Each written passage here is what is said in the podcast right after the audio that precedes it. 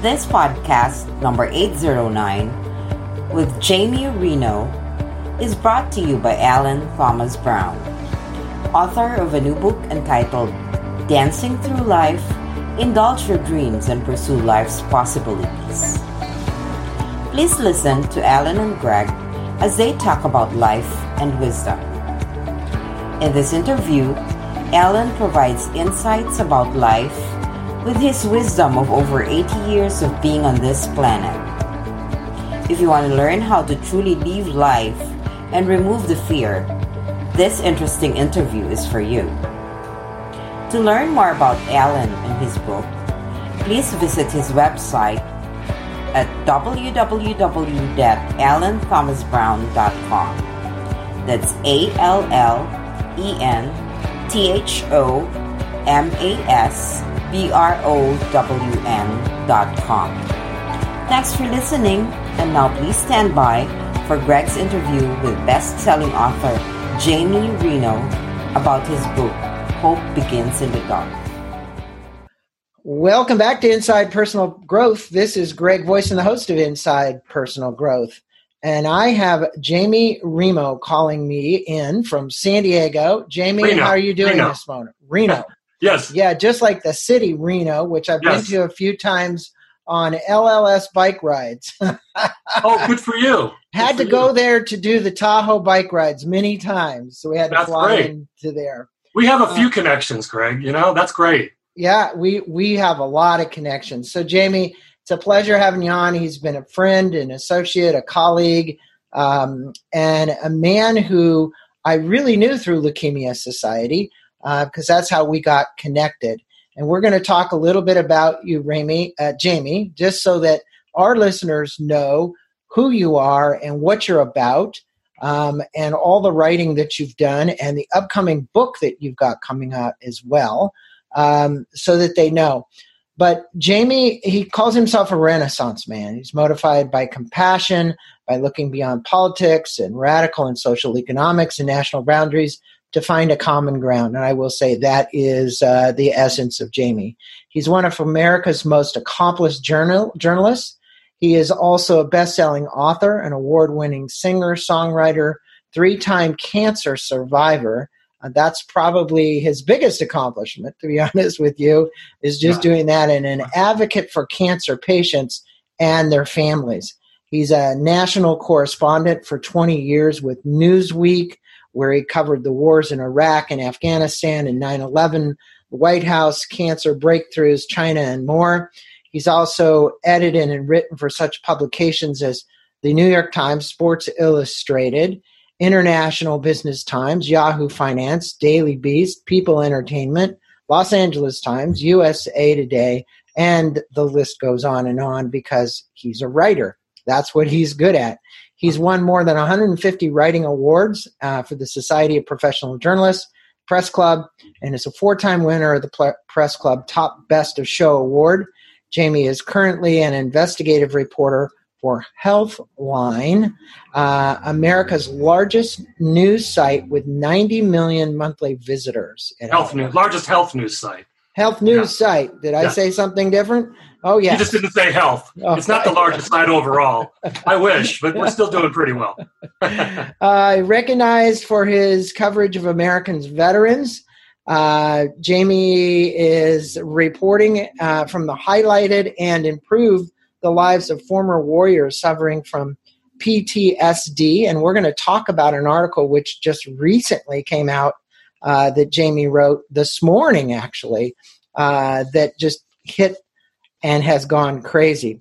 Uh, as we said, Jamie was diagnosed with stage four non Hodgkin's lymphoma at 23 years old.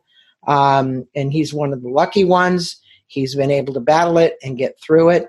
Uh, Jamie was the Survivor of the Year by the Greg Wolf Fund, an organization dedicated to funding research in cancer against blood cancers and helping patients and their families. Um, Jamie, you are really the man of the hour. And um, I think it'd be best for our listeners really to understand you more because you are the Renaissance man. You're a songwriter, you're a journalist, you're a three time cancer survivor, you've done it all. I think the best way to do this is just to tell our listeners a little bit about your background, how'd you get started as a journalist, and the journey to really writing your first book, because we're going to now talk about your second book, which is about ready to come out uh, shortly here. Well, you know, I wanted to be a journalist since college. I studied journalism and political science at San Diego State.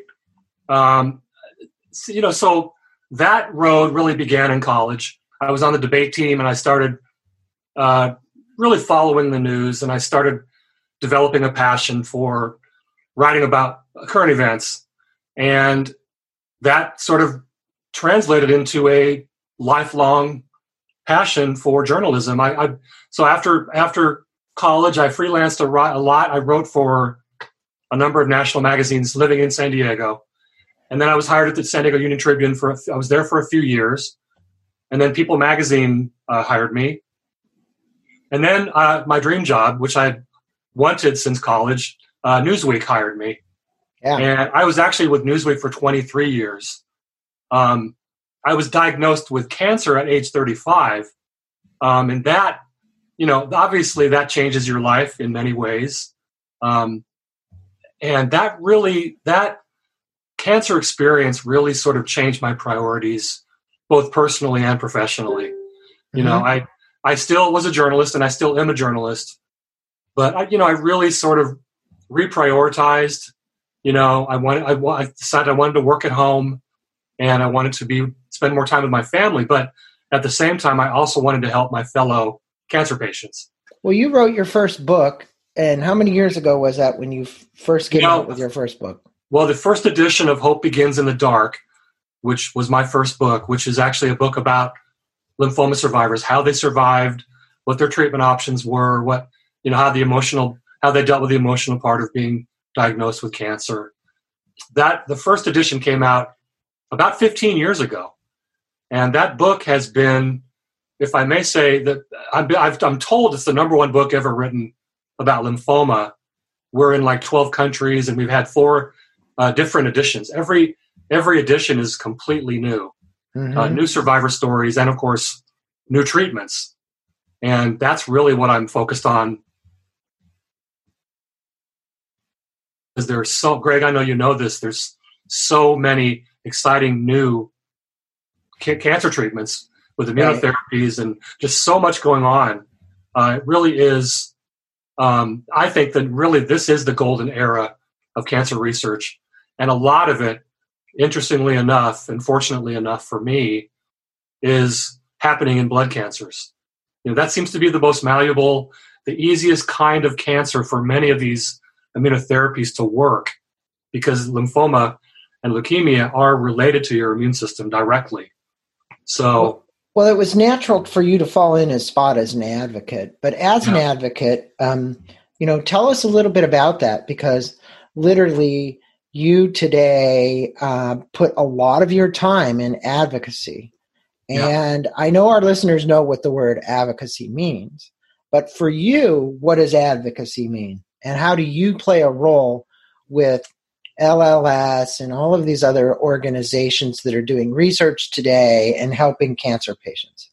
That's a great question. Thanks, Greg. I, I think I would describe it for me because I do wear these other hats advocacy, uh, journalism is a big journalism and authorship are two big components of my advocacy. And for me, what advocacy means is education. It's basically because to me, when you have information, you have hope. Um, so I try to provide both to patients and their families. So advocacy for me, a, a large portion of it anyway, Greg, is is to uh, tell tell patients exactly what's going on. Let them know about clinical trials because I'm alive because I enrolled in a clinical trial in 1999. Um, seems like a long time ago now, but I'm alive because I I took a, an educated risk. You know, my my oncologist, my original oncologist, who's not my oncologist anymore, um, he wanted me to do chemotherapy again, but it had only given me like two and a half years of remission. And I said, no, I don't think that's, there's no reason for me to do chemo again because it's only going to give me even less than the first one gave me right. in terms of remission. Right. So I picked, I, I chose to do a radio immunotherapy, an experimental drug, but it was in a phase three clinical trial, which means there was already a lot of data. And the data was really powerful and positive. So I said, I'm going to go that route instead. So I enrolled in a clinical trial, and it gave me many years, many years of remission. I'm technically out of remission now, Greg. I have uh, lymph nodes in my abdomen, but they're not growing. So we're in what we call watch and wait. I, we're not really doing anything. I'm just living my life, hoping that they never grow. There's no reason to touch them now, you know, because right. I'm, I'm living my life mostly normally. Very other, normally, yeah. Mostly, yeah. Yeah. I mean, as normal as my life ever was, right? well, I know for my son, even with um, CML, chronic myelogenous leukemia, yes. Um, right at the time he got it, uh, um, LLS was supporting the Gleevec. Mm-hmm. And Gleevec had not, um, it was released and it had been used and it was still trial form when yeah. he started taking it. And, you know, it was his choice, just like you. Same, similar story. Yeah. I went to the oncologist. They said, hey, look, you can come to the City of Hope. You're going to sit here. You're going to be radiated with, uh, you know, radio treatments, or I should say, um, what am I saying? Radiation. Radiation treatments. It wasn't radiation treatments. It was chemotherapy. They okay. said all your hair is going to fall out. He was 21 years old, mm-hmm. uh, and you know this is going to be your life, and and uh, we will get rid of the cancer. We will try to. Yeah. And then they said, but the, then there's this pill called Gleevec, and you could try this pill, and all you have to do is swallow a pill. And so we were driving home. This is a really cute story. He's 21, so he gets to make his own decisions. And I said, "Hey, Sean, what do you want to do?" And he says, "Dad, I've researched everything about this Gleevec. He's, you know, he's a brainiac." And he says, "I'm going down the Gleevec route." Uh, he said, "It's much less risk." and I, and I think that you know, and to this day, he's still on a, a drug called Sprycel. It's a different drug, right. and so many iterations of them. But yeah. um, and it's working. You know, that's great. And he was twenty one. Mm-hmm. That's he sounds like a very mature. To come to that decision at that age is amazing. That's amazing. Well, not without a lot of help, and I'll tell you, the internet helped him a lot, and he got in a bunch of groups. So I talk about advocacy. He was uh, emailing people all around the world that were close to his age because CML was pretty interesting to get at 21. Most people, yeah. it happens in their 50s or 60s, whatever. So right. he was trying to reach out to as many people in his age group. Right. Um, and again, not to take up this interview, but one day I came home and he, he had been home from school and he was sitting on the stair steps crying. Mm-hmm. And I was like, wow. And he goes, you know, because I didn't know who he was communicating with on the internet. Yeah. He goes, one of my best buddies on the internet died from CML. Mm-hmm. And this guy was 27 or something, and he was in Australia. Mm-hmm. And I think the impact it had was, you know, like you say, you grow up really fast if you yeah. get something like that young and you become very mature and you see your life in a completely different way spiritually. Yeah, uh, you have a spiritual awakening. No other way about it. Yeah. Know? So you tell us about your uh, global cancer patient initiative for 2021. You have one. And then we're going to move to the question because I told our listeners that we would about this recent article that just broke uh, sure. yesterday. Okay. Sure. Well, I've got actually several initiatives, Greg, and I'll, I'll just real quickly tell our our viewers um, and listeners that uh, I've sort of created a new business model and what I do, and I know you know a little bit about this, of course. Um, so what I do is I partner with nonprofit organizations. Uh, I've, I've, partnered with about 11 or 12 now, all, mostly cancer organizations, all reputable and well well respected. And what I do is I partner with them and then we seek educational grants from pharmaceutical benefactors and other benefactors. These are all educational initiatives. And it's, it's become a really effective business model. I've been able to do books and my music, which is another part of my life, the singer, songwriter, guitar player. Um, and all of it is attached in one way or another to cancer awareness and uh, education. And so this coming year, th- later this year and next year, I'm working on a major China, a project in China, where it's a, it's a friendship project between our two countries. Nothing. It's apolitical. It's all about helping their blood cancer patients and giving them a book to read, just as I've done uh, with my American book, my Hope book. This is a totally separate book about and for China, because lymphoma in China is is growing at a rapid rate, especially in the cities, and yet they have a they have a biotech boom in China. It's amazing, and there's all kinds of alliances between U.S. and China biotech, which is not getting very much press, but it's a terrifically positive story right now amid all the political stuff that we're dealing with. Um, it's a positive story between our two countries, and what what they don't have on the same level as the United States at this point, the science is there, but what they don't have is our, our old friend, patient advocacy. That's just beginning in China. Ah. So it's a big project. I'm already working with several Chinese pharmaceutical companies. And most of these companies, Greg, they actually work with US pharma. They have trials, some of them have trials in both countries. Mm-hmm. You know, this is not well known, but it's a great it's a great positive for our future. I know of course the COVID thing is has changed every paradigm, but this is still, you know, people with cancer still have cancer. And I've been writing a lot, you know, as you know, I told you I write for Healthline now. And I'm, a lot of what I'm covering is is COVID and cancer and the really frightening sort of uh, combination.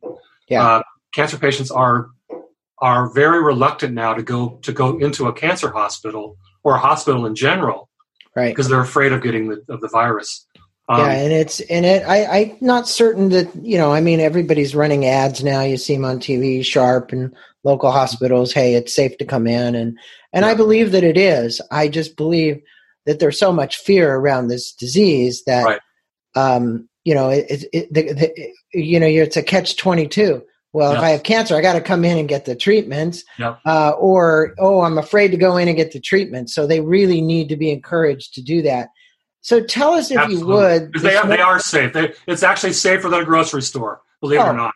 Totally, totally. Yes. I'm sure that it is much cleaner than a grocery store. Absolutely. um, so let's talk about you had an article that broke this morning or yesterday right. you said and it's already had, you know, a million hits or whatever. I'm not sure if it's a million, but it's it's doing well. Yeah. yeah. So tell the listeners about that because it's an interesting uh, story and it also sure exemplifies, you know, your professionalism as a journalist uh, and the way you write. And uh, I think we could put a link to it in the blog when we post this as well. Well, thank you very much. Um, so I, I was at Newsweek for 23 years, as I mentioned, and my beat, my main beat there for many years was covering our troops and our veterans. Uh, covered the war in Iraq and Afghanistan, and I was the lead reporter on a cover story we called it Failing Our Wounded. It was about the shortcomings that they were suffering, our, our troops and our veterans, when they came home and were treated either at Walter Reed and then in the VA system, Veterans Affairs system, Veterans Administration. So, you know, it was Veterans Affairs, not a Veterans Veterans Administration is the old title. Sorry. Um, sometimes I go old school. That's um, okay. So um, I've covered veterans for many years. One of our biggest stories was this cover story with Marissa Strock, this amazing young woman who had was in a combat situation in, in Iraq and lost both of her legs. Um, she was a, on a Humvee, and they ran over an explosive device, an IED, and her two team members were instantly killed. And she was put into thrown into a coma for nearly a month. Uh, she wasn't expected to live, but she did live, and she's she's led an amazing life since. She posed for the cover of this of this uh, story, and so all these years later, and I've kept in touch with Marissa for over the years. She's a just a dynamic young lady. I really have such great respect for her, and she's funny too. She's a great a great person and really fun to talk to, mm-hmm. and has an amazing attitude given what she's been through. So when Tucker Carlson on Fox News uh, trashed Tammy Duckworth, the U.S. senator from Illinois, who also lost both legs in Iraq, um, I immediately thought, wow, this is not right. I mean, whatever your politics are, that just is not right. So I contacted Marissa, and then that sort of snowballed. And we started hearing from more and more women veterans um, around the country who were who took who took Tucker's comments personally. Mm-hmm. You know, mm-hmm. he called Tammy Duckworth a coward. You know, and he's never served in the military. You know, whatever you think of Tucker, these these were not these were not uh, fair or accurate uh, criticisms. They just they were just ridiculous. Um, whatever again, whatever your politics are, you don't disrespect uh, our veterans that way. It's just wrong. So I got you know I got on my you know my journalism hat and started calling around, and we ended up doing an interview with Marissa. And she's not a political person, by the way. She's not really politically uh, oriented, um, but she was happy to talk to me about this because she really took it personally. You know, this comment was because uh, they were actually at Walter Reed rehabilitating from their from their injuries at the same time. Mm-hmm. So Tammy Duckworth was always a hero of Marissa, and vice versa. They, you know, there's mutual respect among among women veterans, especially ones who have you know lost their legs. I mean, just yeah. unthinkable, unthinkable. You know, but they've both had very productive lives. Um, you know, post post war, and it's it's a testament to both of them. And so the story ran.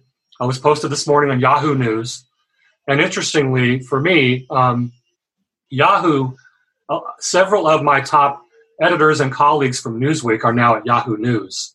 Um, Danny Klaidman and Mike Isikoff and uh, Jerry Adler, some of the really uh, stellar people that were at Newsweek are now at Yahoo, and I'm I'm still writing for them, um, and I still support Newsweek too. But you know, it's just great to work with some of my old colleagues on some of these stories because you know the war war for these veterans never stops. I mean, they're they're dealing with these things every day. You know, they're mm-hmm. going to the VA, they're dealing with pain, they're dealing with PTSD, which of course is post traumatic stress. They're dealing with uh, traumatic brain injuries, um, obviously loss of limbs, you name it.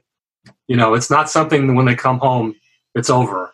It keeps no. it just keeps going. So yeah, you know, I'm glad well, to be able to write stories like that. Well, it's good, and it's and it's uh, again, I say it exemplifies your uh, unbiasedness as a journalist, the kind of research you do and you put out there, and obviously, who's ever looking at what you wrote um, they're looking to edit that as well and say, hey, you know, how good a job did Eddie, did uh, Jamie do to get this article put together? And I just want to thank you for doing that. Now, you've got an upcoming book. It's a forthcoming edition of Hope uh, Begins in the Dark.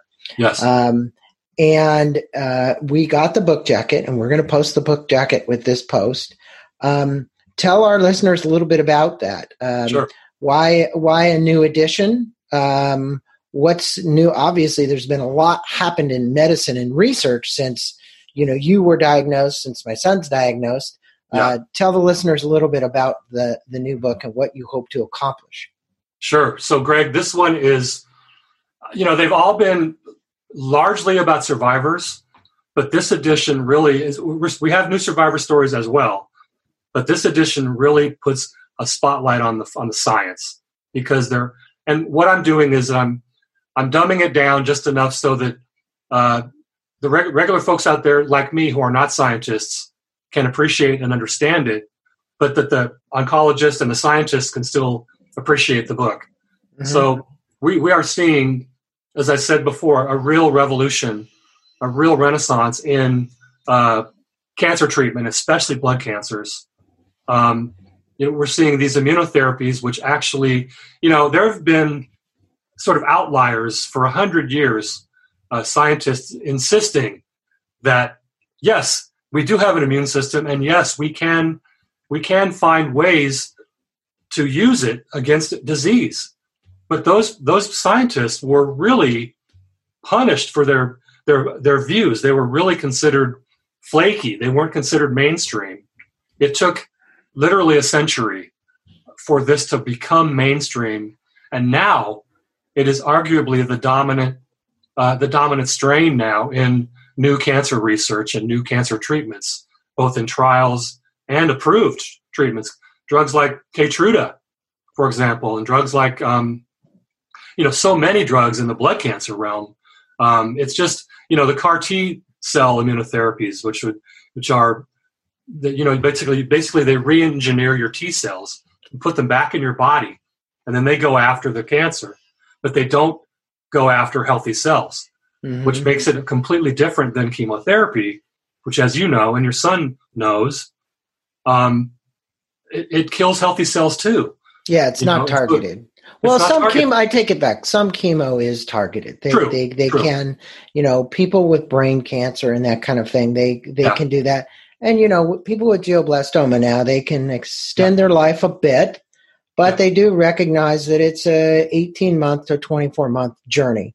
Uh, Yes. we just had a, a woman journalist on from Fox 5 News whose uh, husband died of it um, and wrote a book, a Mhm. really compelling book about the about Sean's journey. Uh, it's Maria Quiban. You might know her from Fox 5 News up in Los Angeles. Yeah, sure. And she's kind of been on the air there for over 20 years. Mhm. Um, but, you know, she was ta- talking in the interview that we did about uh, the cancer and Sean's uh, journey with it. Um, that, you know, it is something they can extend it. They, they can't extend so much the quality of one's life, Yeah. they can extend the life. right? Yeah, yeah, and chemo, like like you said, there are some that are targeted, but there are also a whole other class of what they do call targeted therapies, um, which, uh, you know, again, this whole new way of looking at cancer treatment, where you don't have to poison the patient. Everything. Yeah. You Yeah. know? the whole body. Yeah, and yeah, and you know one of the things that I want to get to, and I make sure we have time to do that. You've written uh, in Healthline, and that's Mhm. where you're really big is Healthline. They can go in there and they can my um, listeners can see your articles, Yeah. and uh, we will put a link to that. But really about this situation we were talking about earlier with cancer and COVID, Yeah. right? Yeah. Um, tell us about you know your coverage um, and these people who are immunocompromised, right? Because the reality is, every cancer patient out there that's immune, immunocompromised is going, "Oh my God, COVID, worst thing that could happen." And like we said a minute ago, they're fearing going into the these facilities. right. But like we've been told, the facilities are cleaner than most of the other places. Yeah. I don't think they should be skipping their their treatments over the fact No. that COVID's there. But I bet you you're finding some that are. Sadly a lot. A lot of them are they're they're all considering whether or not to go in but and some of them are not going in. And that's unfortunate. I, I totally understand that Yeah. that fear. I have the same fear of this virus we, we all have this fear of this virus to varying degrees. But um, as as we mentioned earlier absolutely these cancer hospitals especially are are pl- probably one of the safest places you can where you can be which sounds counterintuitive but it's really true. Right. you know it's really true that going there is probably the best thing you can do because um, they are so conscientious about checking your temperature and and cleaning and and wearing masks and wearing you know more than just the mask obviously the the staff are completely covered. Um, it's very safe. And i'm not you know you can't ever guarantee anything right now with covid but I, I urge my fellow cancer patients and you know survivors to don't miss appointments don't stay home and you know you have to keep this moving. And again um, these hospitals are clean. Um, I've, I've been there since and I, I don't spend a lot of time in cancer hospitals when I if I don't have to because I've spent enough time as a patient. Um, but I've, I've I've been there at Moores Cancer Center in San Diego UC San Diego yeah, you see. uh, my, my hospital Yeah. and they're ter- tremendous people. I write a lot about their their their treatments and their um, research, Right. um, and they you know they urge me to tell my audience of cancer patients and survivors and their families to you know please come in if you if you feel like you have symptoms or whatever, or if you already had a pre-existing um, meeting uh, scheduled, you know don't cancel it. You know do do what you can to you know summon up the courage to go. Um, because you know I you know I hate to I would hate to have people dying or getting really sick simply because they missed an appointment or they didn't see their doctor. That you know that's just an added tragedy to this COVID uh, tragedy. It's it's really you know a really sad byproduct of what's happening. And I I, I just want to urge my fellow patients to go in um, you know, by the way, you can do a lot of this telehealth now. As you know, that's that's the new trend. Yeah. Doing what you and I are doing right now, Greg. Right. You, know, right. you do that huge. with your doctor too. Is it is, and some telehealth is better than others, and it, very true. I realize that you know, depending on the the demand that because yes. there's a high demand right now that they didn't expect. Um, you know, wait times can be long, but again, yeah. some are better than others. But overall, it's a great way to get a consultation without having to travel, without having to go in. Um, you know, I was talking to an author just yesterday, and his grandson had a big swollen toe. And they went on telehealth, and he took a picture on his cell phone and he sent it to the guy over the uh, inner, uh, you know, just like what we're doing. Yeah. And the doctor looked at it and he said, "Oh, you know, have him soak it in this, and then I'll, I'll prescribe this uh, antibiotic or whatever he did." And you yeah. know, it's literally it's it's working, right? It is working, and it's working quite effectively. And you know, you talk about because uh, we we haven't really talked about this, but the mental health issues that cancer yeah. patients are dealing with during uh, not just this pandemic, but you know, hey, look, when you're diagnosed with cancer, no matter yes. what kind of cancer, the first thing that happens is the mind starts to race, mm-hmm. uh, and it usually goes toward the negative, right? Yep. Uh, oh my God, you know, what am I going to do? And obviously, you've been there. My son's been there. I'm blessed not not to have been there. But tell our listeners about it. When you write about this, what do you find as a common theme that's running through people's mind? And what are you advocating that they do um, that isn't drug related? The last thing I'd want to do is give people anti anxiety drugs on top of everything else they're taking. And I know that doctors have a tendency to, you know, just want to prescribe that stuff. Mm-hmm. And there's so many things they can do for their health that don't have to be infused with drugs. Well, that's a great question, Greg. Thank you. And it's it's it is painfully true that among the most common side effects of a cancer diagnosis is anxiety and mm-hmm. depression and fear. Um, all those things are very real. You know, it's the main thing that happens is you're suddenly uh, confronted with your mortality. You know, especially like somebody who's your son's age, or I was 35. I was young. I was engaged at the time to my now beautiful wife, Gabriella. Um, you know, she could have walked. She could have said, "I'm out of here," but she stuck with me through all of it. And um, you know, she's a big reason why I'm still alive. But the anxiety level, I had never felt anxiety in my life. And actually, um, it's interesting that you bring this up, Greg, because I'm actually um, going to write another book after the Hope book comes out, and after I'm done with the China project. Um, I'm still doing my journalism, but I'm going to write a new book about my mental health experience as a cancer patient. When I was when I went through a recurrence, uh, when my doctor told me that I was, you know, the cancer was back for a second time, um, I lost it, and I'd never had anxiety even during chemo. I never really had anxiety like to the level of a panic attack, but I lost it. I just lost. I lost it, and I took myself to the ER because I just broke down. You know, and I'm a pretty strong person, but you know, this can happen to obviously anyone. Um, and the doctor, without really blinking an eye, um, prescribed Ativan, which is one of those benzodiazepine yeah, anxiety yeah. drugs. It's hard to get off of once you start. Oh my god! It. Well, that's that's the story, Greg. So I was going to take it, you know, only for literally for a month or less while I went through all the, the cancer tests, you know, and I do a lot of tests on blood, and I don't just do the basic stuff. I I delve really in, far into it to know really exactly um, what I have, you know, and and after less than a month, um, I said, okay, it's time to get off these these these darn drugs. I don't want to take them anymore. I tried to get off of them, and the next day I had the worst withdrawal uh, anxiety symptoms I've ever had in my life. I just it was unbelievable. So I've already learned from all my experiences as as a patient my body's very sensitive to medication. Right. It it usually works on me, but but the but the side effects also work on me sometimes. Uh, and for me, the withdrawal from this benzo, this Ad, this Ativan drug, was the worst thing I'd ever experienced in my life. It was worse than having cancer. I mm. couldn't get off the drug, so I had to taper down very very slowly Um, it's the only way I was going to be able to get off the drug because every time I cut a little bit, the anxiety just was off the charts. It was a very, very difficult process. It's been 10 years now. I'm looking back on it now. And I, I, I let out a heavy sigh of relief every time I think about it because it's way in the rearview mirror now.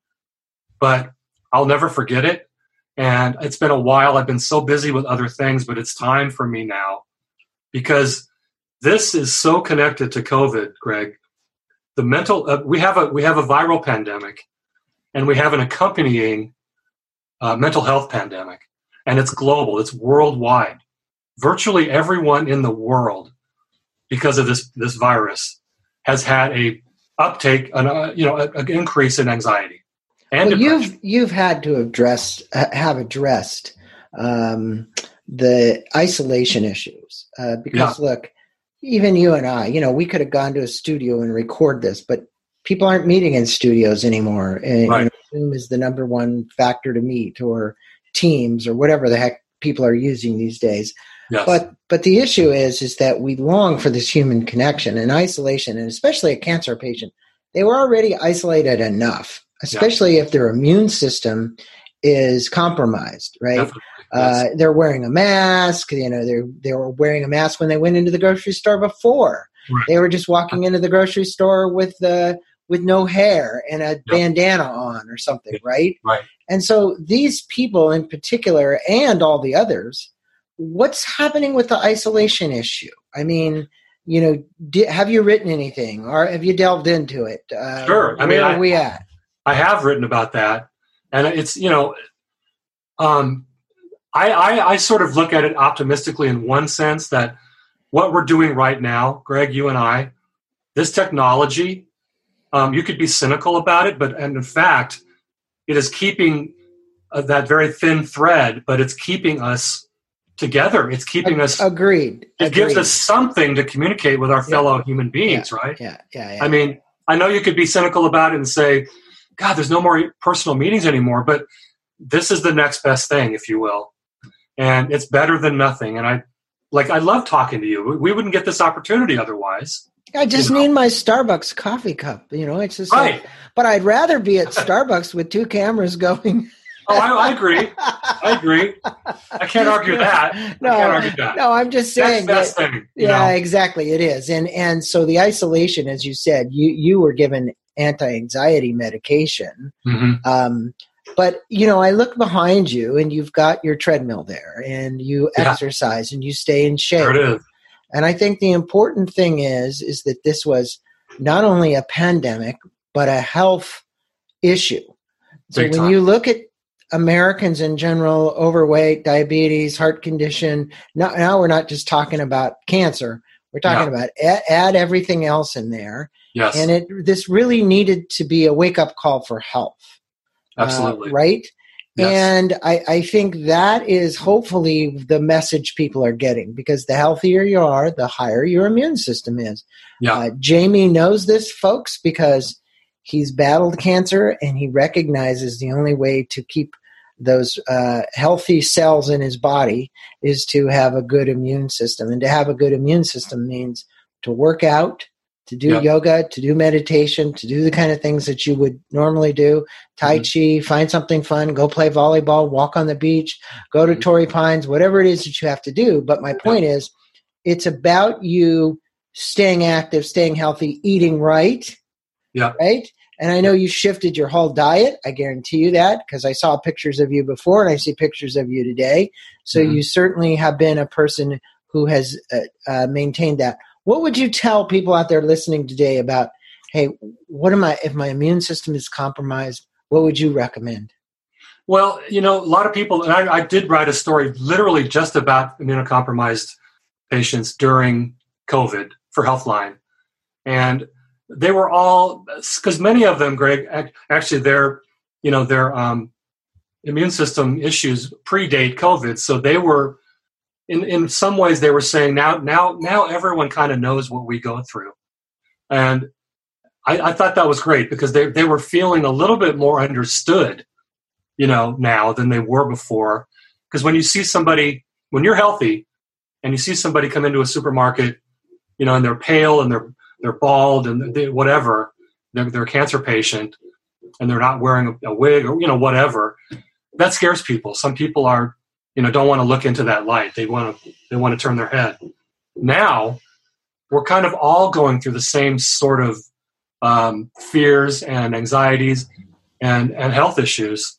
So, you know, in a weird kind of way, in some ways, this thing has made it has made people more angry, but in other ways, it's also given people more empathy.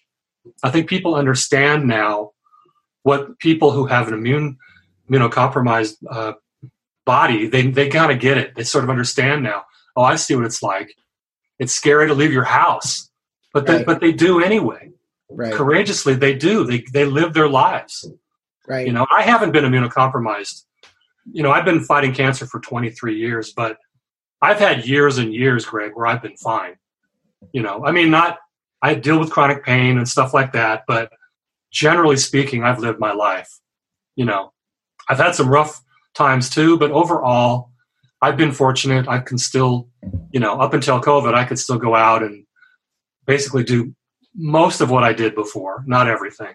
Yeah. I don't surf anymore very much because of the, you know, the, the toxins in the, in the ocean. Right. My right, biggest right, tumor was in my nasal nasal pharynx, so I'm a little afraid to swim in the ocean, and that was a big part of who I am too, and I, that was tough. But you know, you got to make some certain compromises, uh, compromises for your health, and and it's and it's all based on you know your own evaluation of what's best for you. You know, and that's yes. I think the way we could leave this interview is, you know, look, you've you've written about this.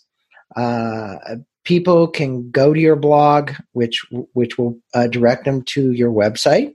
Mm-hmm. Uh, we'll also direct them to the places where you've written. We're going to put the new book jacket up. Uh, just so people can see that. The, by the way, I need to let people know the book has not broken yet. It's not out there, but you can write Jamie direct. You'll be able to actually, we'll put his email and you can just, you know, ping him off when when and when the book's ready he's going to contact you and uh, you can get a copy directly through you correct yes or or you'll be able to go someplace and uh, either download it or however jamie's going to set up because they don't know if right now uh, you said you weren't going to put it on amazon right it's, it's no no this is going to be a freebie to a give freebie. cancer patients for free Okay. Yes. So it'll be a it'll be something if they're cancer patients they can get for free. Anybody, and, well, anybody, anybody who's interested can have it. Right. And sure. any drug companies, the people that are listening, you can contact Jamie because this would be a great opportunity for you to team up and actually uh, speak with Jamie about this because he did this with his last book and it was quite successful. Um, so, Jamie, I want to thank you for being on the show because it's just been a pleasure having you on and speaking with you uh, for the last 45 minutes about just what your life's been like, about what it's like for cancer patients, about what you're doing as an advocate, about the books that you've written uh, that can help people, and especially this new one. Um, we did notice the other day, Jamie and I, that I went into Amazon. Uh, his other book is out there, and people are selling it. Old Jamie, editions, yes. Yeah, yeah. Jamie would prefer that wasn't happening happening, excuse me, because the book was meant to be a gift from whatever leukemia society, whoever had it, you were supposed to be able to get the book. So I get where he's coming Plus from. Plus, it's old, it's dated. It's old information now too. It's not right. You know. Right. So we're not going to send them there. We're going to send them to your website and to your email address and to get it from you. Any last parting words before we wrap up this interview, Jamie? I'd love, yeah, I'd love to just say one thing, Greg. First of all, it's great to see you again and talk to you. Um, I really appreciate your sensitivity and your intelligence and your insight. I, I love, I love what you do. It really is making a difference. I just wanted to say, with this benzo book that I'm writing, my goal is simply to normalize anxiety, if you will, because millions of people have it, and I want I want to make sure that people understand. Some of these pe- some people are still helped by these benzo drugs in the short term, right. but they're not designed for long term use, and I want people to understand that. Um, I'm not calling for drug companies to take them off the market, but I people need to know because withdrawal from uh, these drugs are it can be worse than an opiate withdrawal. Right. So I want I just want people to know um, you know, before they do anything, I want them to be informed. I stupidly just took the drug and I believed in the doctor and I didn't question it. That's not how I typically work. So uh, I, I, don't want people to do what I did. Um, I'm, well, the, I'm the, yeah. You'll be able to talk to plenty of people out there that are probably on them and oh, trying to get off of them. So, I am right now, Greg. It's yeah, unbelievable. Yeah, really. it. I'm sure that it's that it's one of those things that you know it kind of you know it numbs you, and you don't want to be numbed. You want to live life fully. There's no reason to go compromised mentally down the path while you have cancer. You can still have all your faculties, but being yes. on one of those drugs can really have a huge impact on you. Jamie, Definitely. pleasure having you on the show. Thanks for your time this morning. I know my listeners are going to love hearing the stories. And those of you who are out there will make sure that when you go to our blog entry at Inside Personal Growth, you'll be able to get all of Jamie's information. And we'll post this uh, up on YouTube as well. Thanks so much, Jamie. Thanks, Greg.